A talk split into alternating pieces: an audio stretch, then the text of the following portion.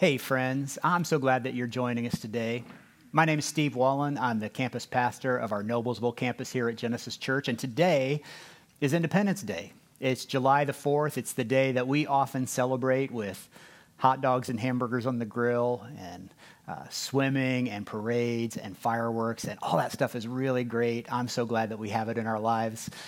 But at the same time as we're celebrating Independence Day, let's not forget to thank the God of the universe for our freedom, the freedom that we have to be a part of this great country, but also the freedom that we have in Christ. I mean, if you think about it, many of the principles of democracy that our country is founded on uh, came from the gospel of Jesus. And God is the one who provided all these brave men and women who have gone before us and fought to keep our country free in so many ways and keep us free to be able to worship uh, the way that we want to worship. And so I just want to start this morning by praying and thanking God uh, for the freedom that we have in Him. Let's pray together. Heavenly Father, I am thankful uh, for you and for the way that you provide so much for us. I'm thankful for the independence that we have, uh, for being a part of the United States, but I'm thankful even more than that for the freedom that we have to worship you uh, and to come before you every week, every day, and uh, sing your praises. Uh, thanks, Lord uh, for being our provider, and thanks for being the one that gives us true freedom.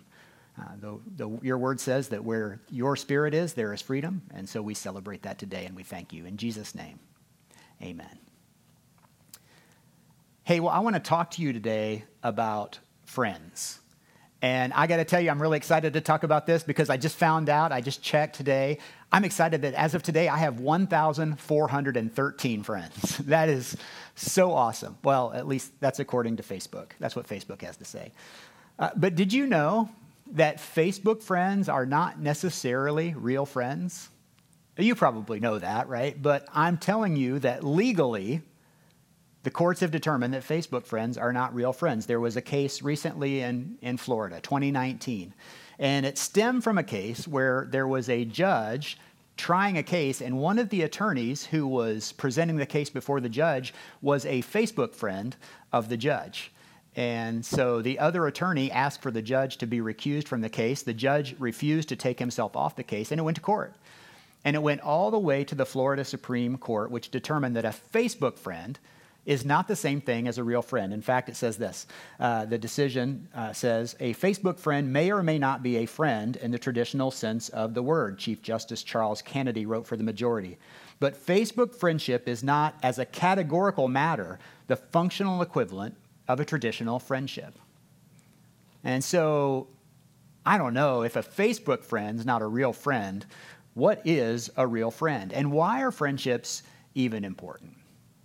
Well, self help author and uh, guru Jim Rohn says this. He says, You are the average of the five people you spend the most time with. I think that's really good. That's really helpful to understand that the people we're around matter, that they have influence on us. My dad used to say it this way. The great philosopher, my dad, uh, used to say, You are who you run with. And, uh, you know, the Bible has a lot to say, too, about the importance of friendships. And one of my all time favorites is Proverbs 13:20. Proverbs 13:20 says this, "Walk with the wise and become wise, for a companion of fools suffers harm." You know, we're reading through the Bible together as a church this year, and today is day 185 and we are in Lamentations. And I want to invite you to join us in that. We're, we're calling it Planted uh, this whole year. We're calling Planted. That's kind of our theme for the year. And I want to invite you to join us by doing one of a couple of things. Uh, you can go to our website, genesischurch.me. And there you can download a reading plan, and, uh, or you can find it on the Read Scripture app. Uh, that's an app that's available for Apple devices or Android devices. And I just want to encourage you don't try to catch up. I mean, like we're on day uh, 185. Don't try to go all the way back to the beginning and catch up and get with us. Just start today on day 185 and start reading with us. But for this summer, what we're doing is we've been looking at the wisdom books. Job, Psalms, Proverbs, Ecclesiastes, Song of Songs. And we're in Proverbs today. We've actually stayed in Proverbs for most of this summer, where the author who is passing along wisdom to his son, father giving wisdom to a son, has a lot to say about the difference between the wise and the foolish. Uh, there's a lot of scripture we can read about that. For instance, Proverbs 3:35 says, "The wise inherit honor, but fools get only shame." Obviously, in this case, it's better to be wise than to be a fool. Uh, Proverbs 10:1 says, "A wise son brings joy to his father, but a foolish son brings grief to his mother." Now, don't ask me. I don't know why the father gets joy and the mother gets grief. I'm not sure how that works, but that's what scripture has to say. Now, Proverbs 10:8 says this way: "The wise in heart accept commands, you know, the wise are obedient, but a chattering fool comes to ruin." Now, I don't know about you, but ruin doesn't sound like a very good outcome to me, and so I'd rather be wise than foolish. Or Proverbs 11:29 maybe says it the most directly. It says, "The fool will be servant to the wise." But my favorite one, and the, the one that I think is the most useful, is the one that I've already shown you from Proverbs 13 20. It's walk with the wise and become wise, for a companion of fools suffers harms. And let me tell you why I think that one's really helpful. One, it gives us a choice to make. And two, it gives us a consequence for what happens when we make our choice. Now, I say often, I tell my kids this often, uh, we only have to do two things in life we have to make choices, and we have to live with the consequences of those choices. And this proverb gives us a choice to make and gives us the consequence that we will face as a result of that choice. Now, again, as we've said through this series, Proverbs are not promises. Okay, they, they give us the accumulated wisdom of God's people throughout the generations. And so they're intended to give us practical lessons for life. And so they're more like probabilities. But really, aren't all of our consequences of our choices more like probabilities than promises? I mean, I know we want to teach our kids lessons, but we as parents should probably cut way back on using the words always and never, right? I mean, because isn't it true that, I mean, sometimes winners quit? Uh, isn't it true that cheaters sometimes prosper? and that the best way to spread Christmas cheer might be singing loud for all to hear? I don't know. Is that a given? Is that a promise? I'm not sure. So, Proverbs are more like probabilities. And this one says the probability is good that if you walk with wise people, okay, if you hang around with wise friends, you will become wise. And as I've already shown you, Scriptures has good things to say about people who are wise. But if you have fools for friends, you will suffer harm. Now, I want to take a minute right here and just talk to students who are watching right now. Uh, and especially, I want to talk to students who are making a change right now, getting ready to make a change to a new school. If you're headed into middle school, if you're headed into high school, if you're headed into college, or if you're you just graduated from college and you're starting your new life, you're waiting, looking for your own place. I want to talk to you because here's the thing: you are getting ready to start with a whole new circle of friends.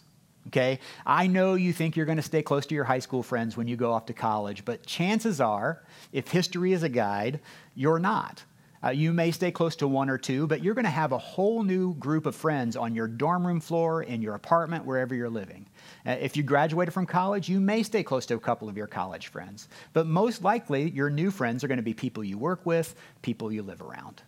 Now, I just want to encourage you in this as you're choosing friends, don't choose the coolest, the funniest, or the best looking unless they're wise.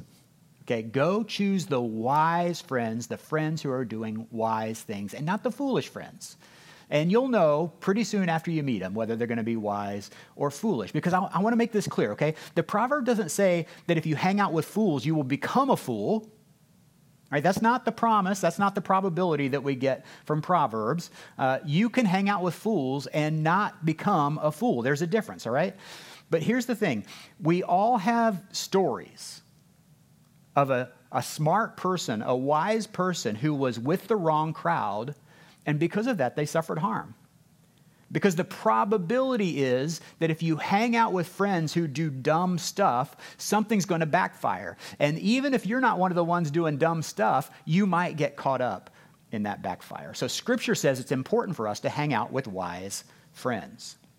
And here's why we all do dumb stuff sometimes, okay? All of us make bad decisions. The wisest people among us, the smartest people among us, we make bad decisions. Even good people make bad decisions. Let me say it this way even wise people make foolish decisions from time to time. And generally, there are a few reasons why a generally wise person might make a dumb decision. Here, here are some. One is immaturity.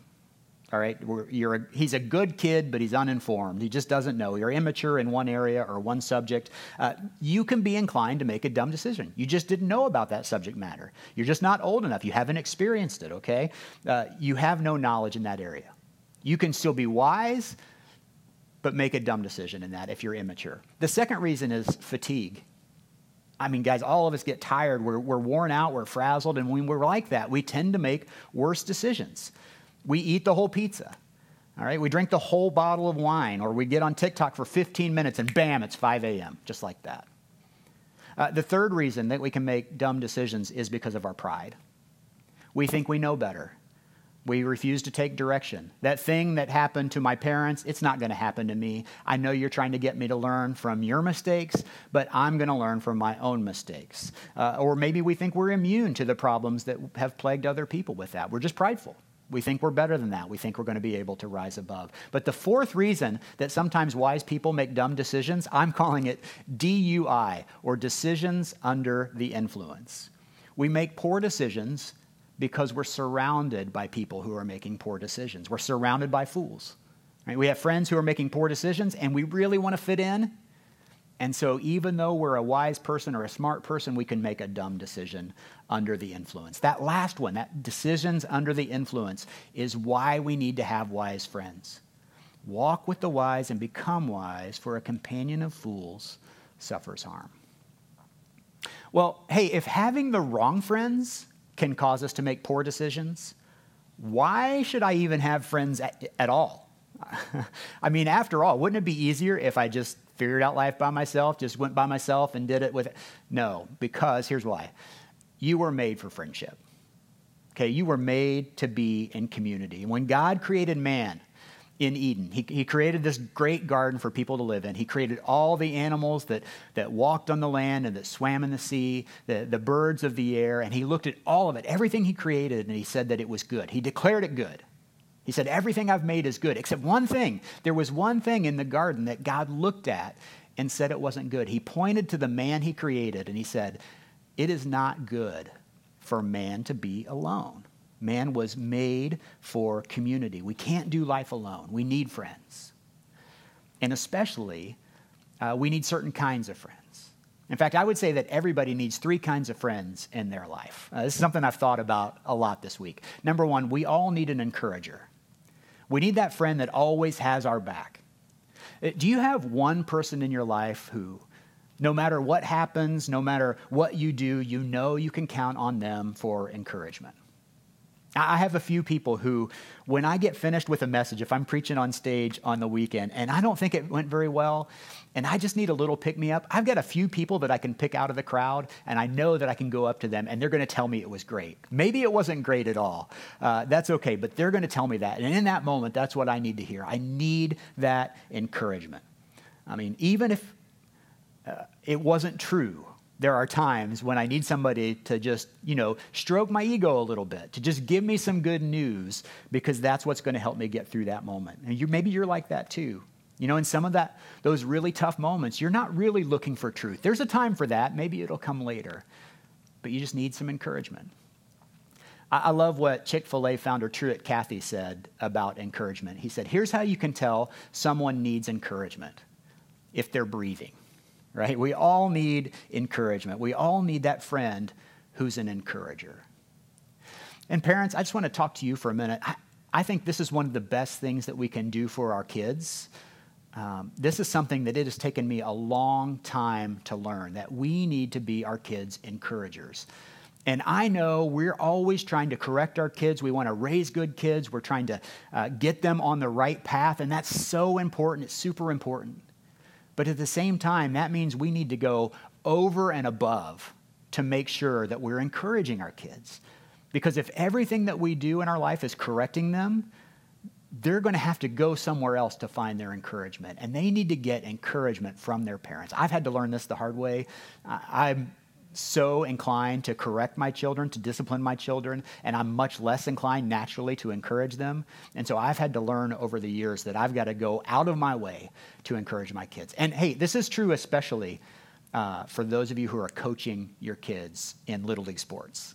All right, they, you need to serve in that way. Uh, your kids need to spend time with you in that way. They need coaches. They need good, God fearing, Christ following parents uh, to be coaches in those leagues. But let me tell you this you need to coach your kid differently than you coach the other kids. I'm not saying you play favorites.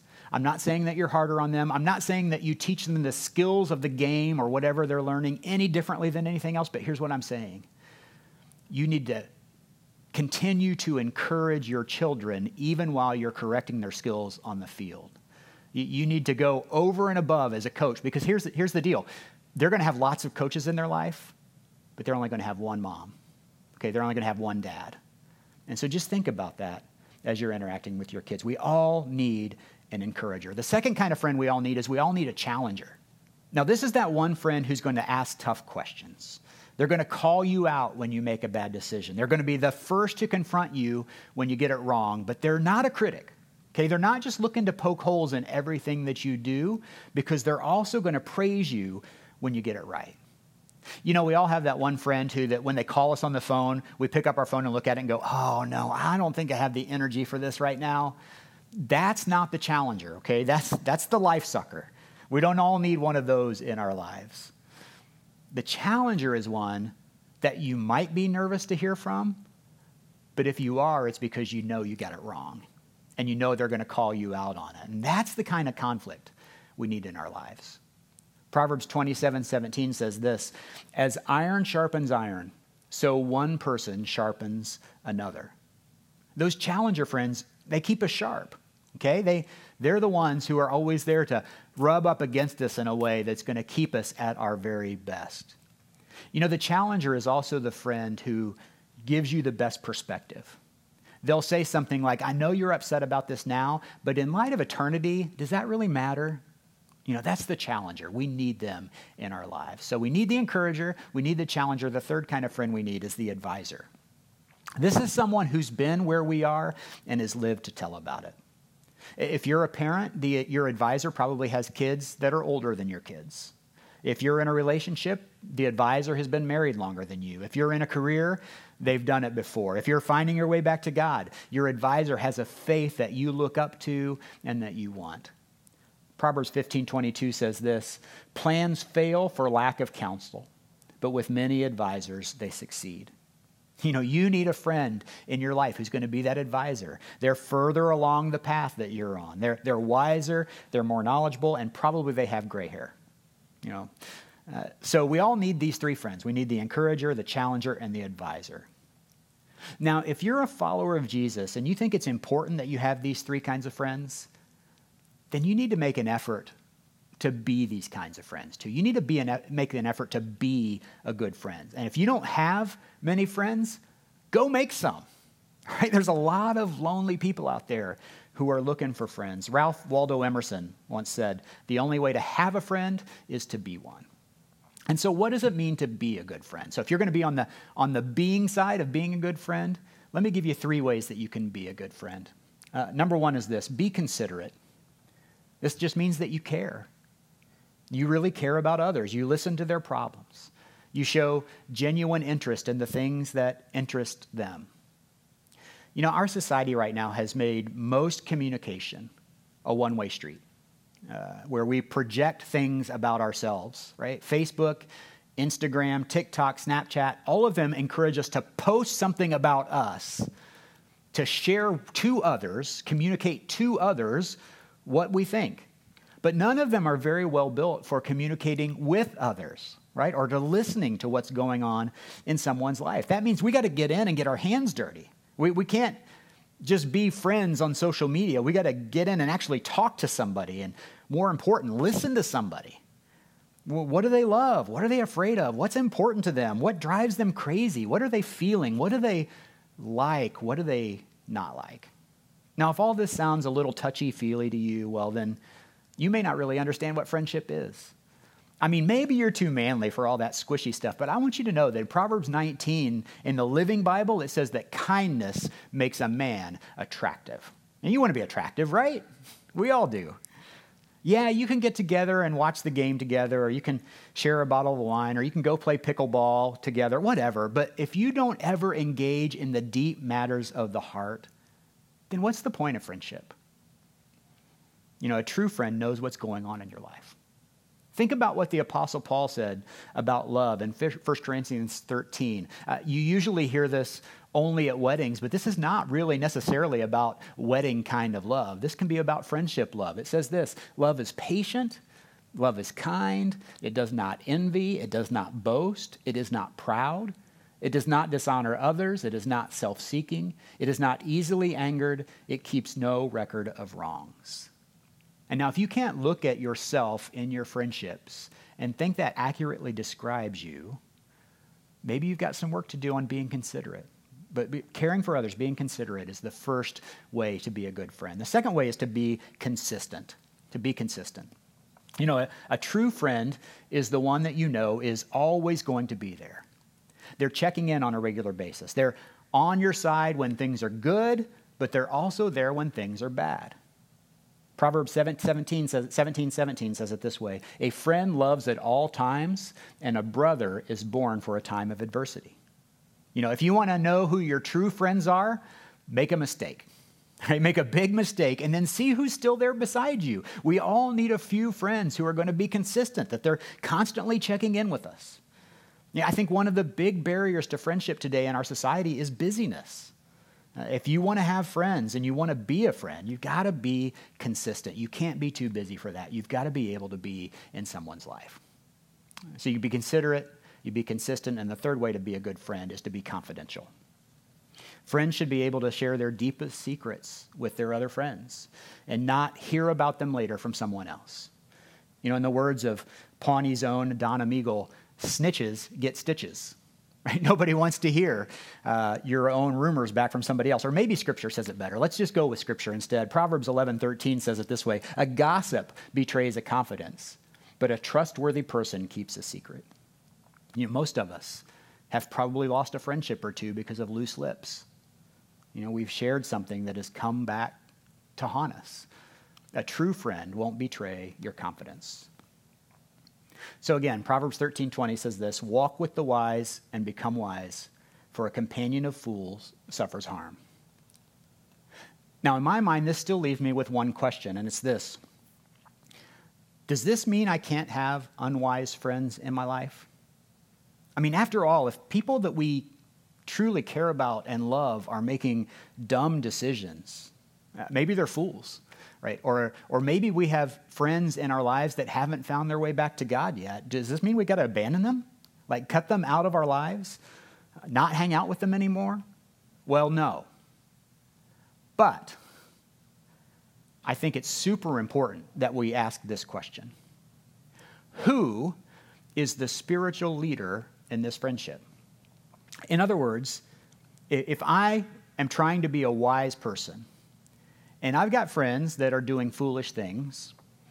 Do I take my cue from them or do they take their cue from me?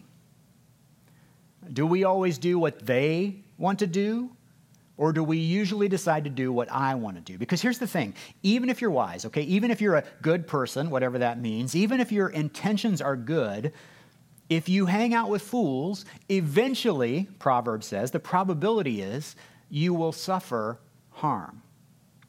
So if you can lead in those relationships, it's really important that you have some friends around you who don't know Jesus, who haven't found their way back to God yet. Even if they are unwise, they need you. They need your wisdom, they need your faith, they need your leadership.